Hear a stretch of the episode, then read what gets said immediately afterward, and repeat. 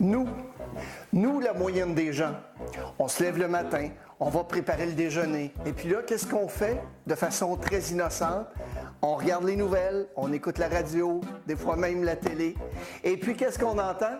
Que l'économie va mal, qu'il y a encore eu des crimes, que le pont est encore bloqué, et puis que les politiciens sont corrompus. C'est pas grave, parce qu'on écoute à peine d'une oreille, puis on regarde du coin de l'œil, puis on pense que ça n'a pas d'influence. Et puis là, ensuite, on s'en va travailler. Vite, faut aller travailler. On allume la radio pour entendre que l'économie va mal, les politiciens sont corrompus, il y a encore eu des crimes, et puis figurez-vous que le pont est encore bloqué.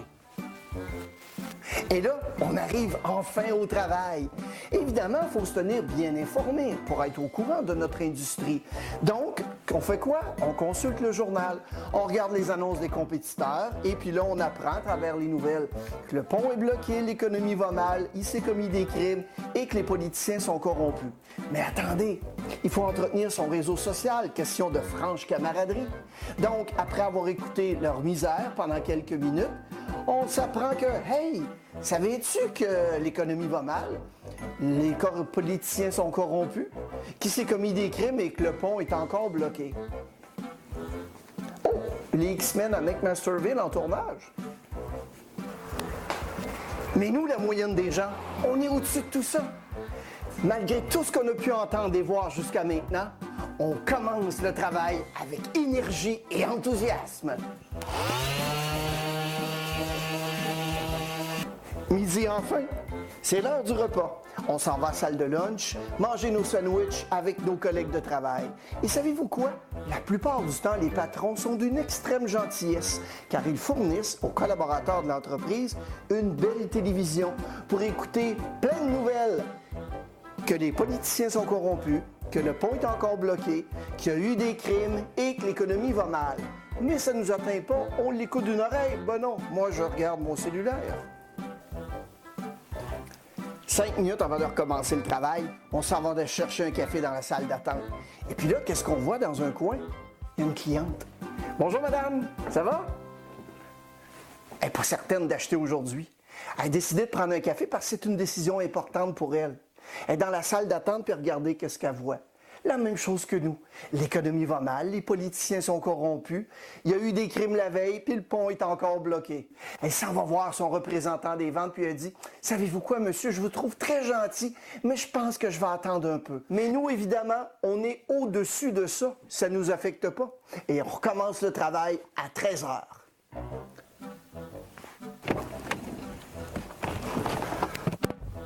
Ouf! Grosse journée.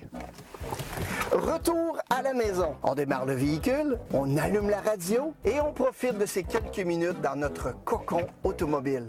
Pour apprendre quoi? Que l'économie va mal, que les politiciens sont corrompus, que le pont est encore bloqué et figurez-vous qu'il s'est commis des crimes la veille. Ah! Le rituel de la soirée est terminé. Le bain, les devoirs, les dodos pour les familles moyennes. À la fin de tout ça, ça nous prend un bon 30 à 45 à 60 minutes pour relaxer devant un écran, une tablette ou bien un téléviseur. Pour apprendre quoi à travers différentes émissions? Ah, comprenez-moi bien, moi aussi j'aime Game of Thrones, qu'il y eu des crimes la veille, que les politiciens sont corrompus, que le pont est bloqué, que l'économie va mal. Moi, ma question est la suivante. Pensez-vous vraiment que tout ce qu'on vient décrire a peu ou pas d'influence sur votre morale, votre attitude, votre vie de couple, la relation avec vos enfants, vos résultats à votre travail, évidemment, votre positivisme.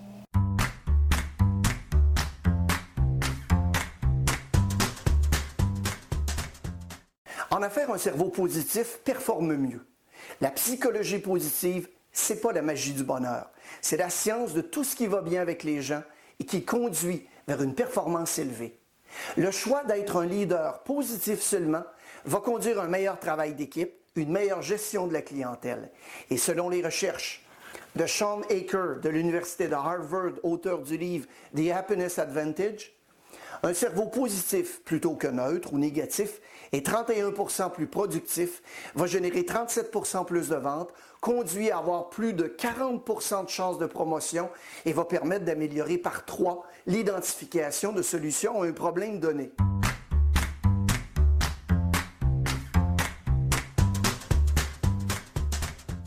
Jonathan Haid présente la métaphore de l'éléphant et du petit cavalier. Dans son livre The Happiness Hypothesis, Haid dit que notre côté émotionnel est l'éléphant et notre côté plus rationnel, c'est le petit cavalier. Assis sur le dos de l'éléphant, le petit cavalier tient les rênes et semble être le leader, mais le contrôle du cavalier est précaire parce que le cavalier est petit par rapport à l'éléphant. Chaque fois que l'éléphant et le cavalier de 6 tonnes ne sont pas d'accord sur la direction à suivre, devinez qui gagne. Imaginez-vous en train d'essayer de contrôler une bête de 6 tonnes, 6 tonnes pures d'émotions. On vit tous des situations où notre éléphant domine notre cavalier. Le snooze du matin, trop manger, procrastiner, arrêter de fumer, se mettre en colère, abandonner un cours ou une activité, se taire pendant une réunion parce qu'on a peur de parler. Évidemment, pour mes amis les vendeurs, juger les gens par leur apparence et leur attitude. Succès est simple. Votre petit cavalier doit aligner votre éléphant de façon positive. L'éléphant recherche plus la gratification instantanée, le court terme. Le petit cavalier, quant à lui, correspond plus à la capacité de penser à long terme, de planifier, de voir au-delà du moment présent. Chaque fois que mon éléphant est en dehors de la bonne voie ou que mon petit cavalier analyse trop, il faut se poser la question, comment est-ce que je peux faire pour que l'éléphant et le petit cavalier se déplacent de façon positive ensemble? Et la réponse est dans le zap. Le zap, c'est cinq petites secondes que vous avez qui vous amènent une décision et ensuite une action. Le cerveau fonctionne de la façon suivante. Il nous donne cinq secondes pour analyser et prendre une décision. Une fois la décision prise, il efface ce moment de réflexion puis il aligne votre éléphant. Pour mon vendeur, par exemple, qui voit arriver un nouveau client, ce sont les cinq secondes qui se passent dans sa tête qui vont faire en sorte de bien aligner son éléphant de façon positive. Voir le client, qu'importe l'attitude du client ou son apparence comme un acheteur sérieux. Si vous êtes assis et vous attendez que la motivation, le bonheur ou le positif seulement surviennent comme par magie, eh bien, je suis là pour vous dire que ça n'arrivera pas.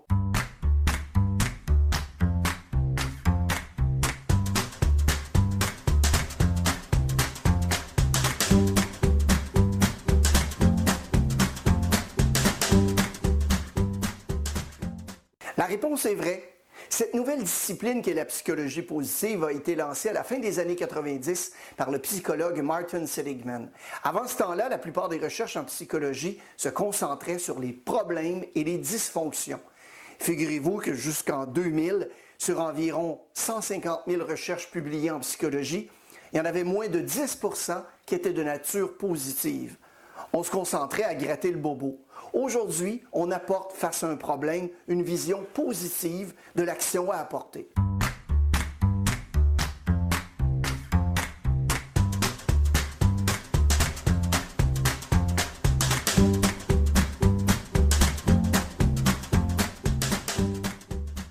Si vous avez répondu vrai, bonne réponse. La psychologie positive cherche à mieux cerner ce qui détermine l'épanouissement de l'être humain.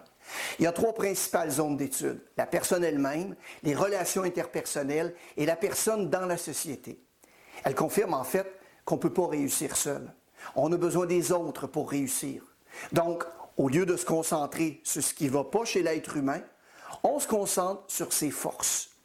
Au lieu d'essayer à devenir bon dans quelque chose de mauvais, il faut plutôt devenir meilleur dans quelque chose où on est déjà bon.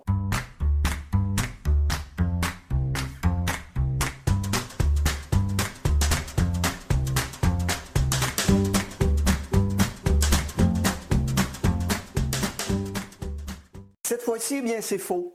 La psychologie positive n'est surtout pas la pensée positive et ne propose surtout pas de mettre des lunettes roses.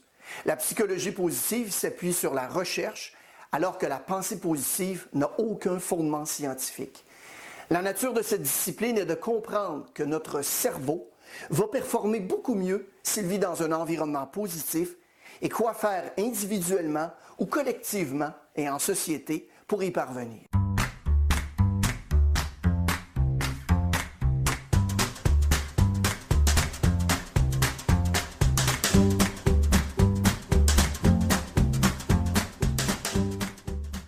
Réponse est faux. La psychologie positive s'appuie sur des recherches scientifiques révisées par des pairs scientifiques. Elle peut aussi impliquer des recherches empiriques. La neuropsychologie apporte aussi des éléments de connaissance à la psychologie positive. Ce qu'il faut comprendre, en fait, c'est que notre cerveau est bâti neurologiquement pour réussir, pour avoir du succès et pour performer et être heureux. Il faut savoir comment aligner notre petit cavalier et notre éléphant.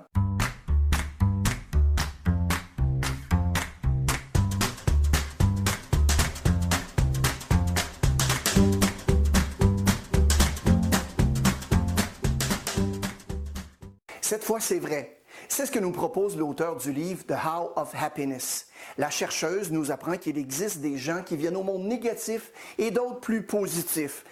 Pensez-y, on en connaît tous. Et malheureusement ou heureusement, cet état ne changera jamais tout au long de leur vie. C'est l'histoire de la grenouille et du scorpion. Le scorpion crie à la grenouille à une certaine distance Hé grenouille, je peux embarquer sur ton dos pour traverser le lac La grenouille la regarde Mais voyons, scorpion, on ne peut pas faire ça. Un scorpion demande pourquoi. Ben voyons, en plein milieu du lac, tu vas prendre ton dard et tu vas me piquer et on va mourir. Le scorpion dit à la grenouille, ben voyons donc, si je fais ça, on va mourir tous les deux. La grenouille pense pendant quelques secondes et puis se dit, ouais, t'as bien raison. Le scorpion embarque sur le dos de la grenouille en plein milieu du lac. Le scorpion pique la grenouille. Et juste avant de caler et de mourir tous les deux, la grenouille demande pourquoi? Pourquoi t'as fait ça? Le scorpion de répondre Parce que je suis qui je suis. J'ai une grande confession à vous faire. Sérieusement. Je surprends toujours les gens, d'ailleurs, quand je leur annonce que je suis quelqu'un de profondément négatif. Et oui, je suis négatif dans mon ADN. Ça m'a pris du temps à le savoir, ensuite à me l'avouer, mais finalement à prendre action pour corriger le tout.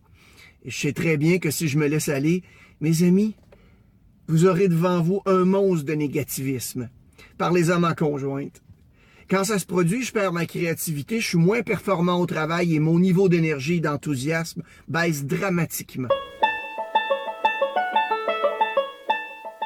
On sait donc que 50% du fait d'être positif ou négatif à différents degrés dépend de notre ADN.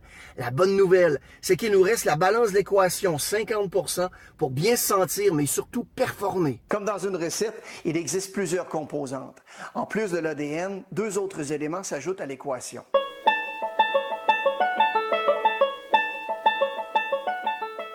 Les circonstances et les habitudes. Toujours selon les recherches sur la psychologie positive, on apprend que 10% dépend des circonstances et de ce qu'on va décider de faire avec et 40% de nos habitudes. Parlons un peu des circonstances. On ne contrôle pas les circonstances de la vie qu'on aura à vivre.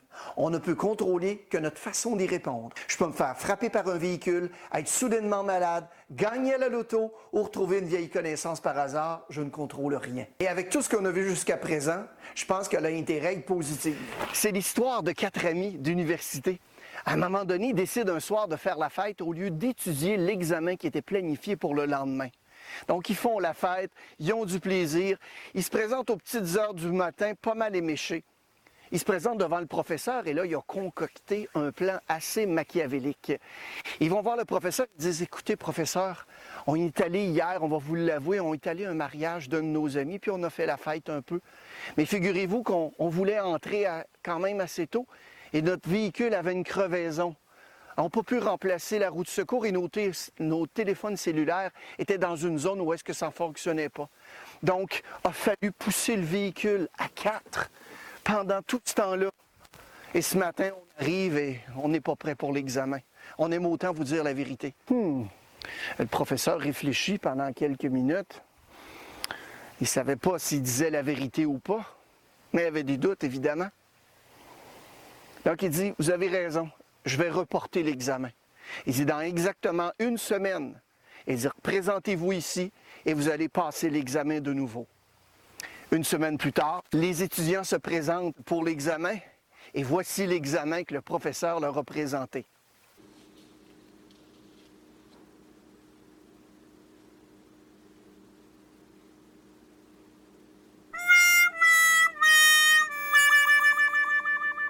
Morale de l'histoire.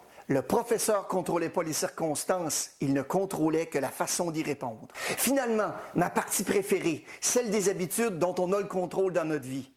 Les recherches nous apprennent que l'on est capable de prévoir 93% du comportement des gens. On est des aides d'habitude. Quand notre téléphone vibre ou sonne, qu'est-ce qu'on fait? non, on regarde qui appelle. Avant, on répondait. Si je vous demande de croiser les bras, vous le ferez toujours de la même façon. Maintenant, essayez de le faire à l'envers. On est des aides d'habitude. Certaines sont bonnes, d'autres mauvaises. Ce sont cependant ces dernières qu'on doit ajuster pour améliorer notre bonheur et notre positivisme.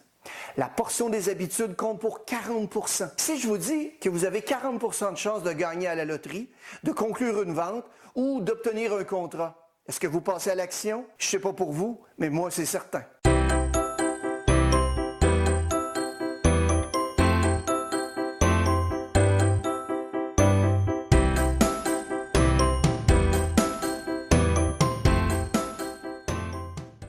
Psychologie visitait un asile psychiatrique.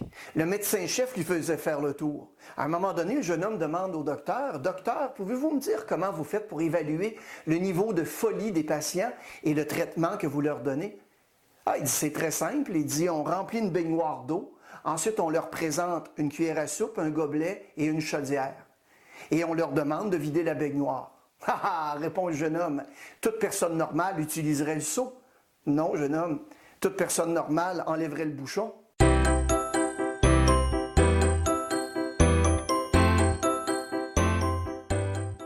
Entourez-vous des gens qui peuvent vous aider et faites attention aux idées qu'on vous met dans la tête. Il y a encore beaucoup à raconter sur ce thème. Décidez aujourd'hui d'être positif seulement et voyez en quoi la psychologie positive peut être profitable pour vous et votre organisation. Au plaisir de vous rencontrer lors d'une de nos conférences ou ateliers. Positif seulement dans le fond, chialer, qu'est-ce que ça donne?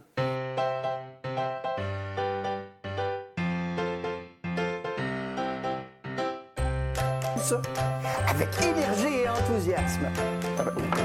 Ça, ah, faut que je regarde la caméra. Ça, malgré tout ce que.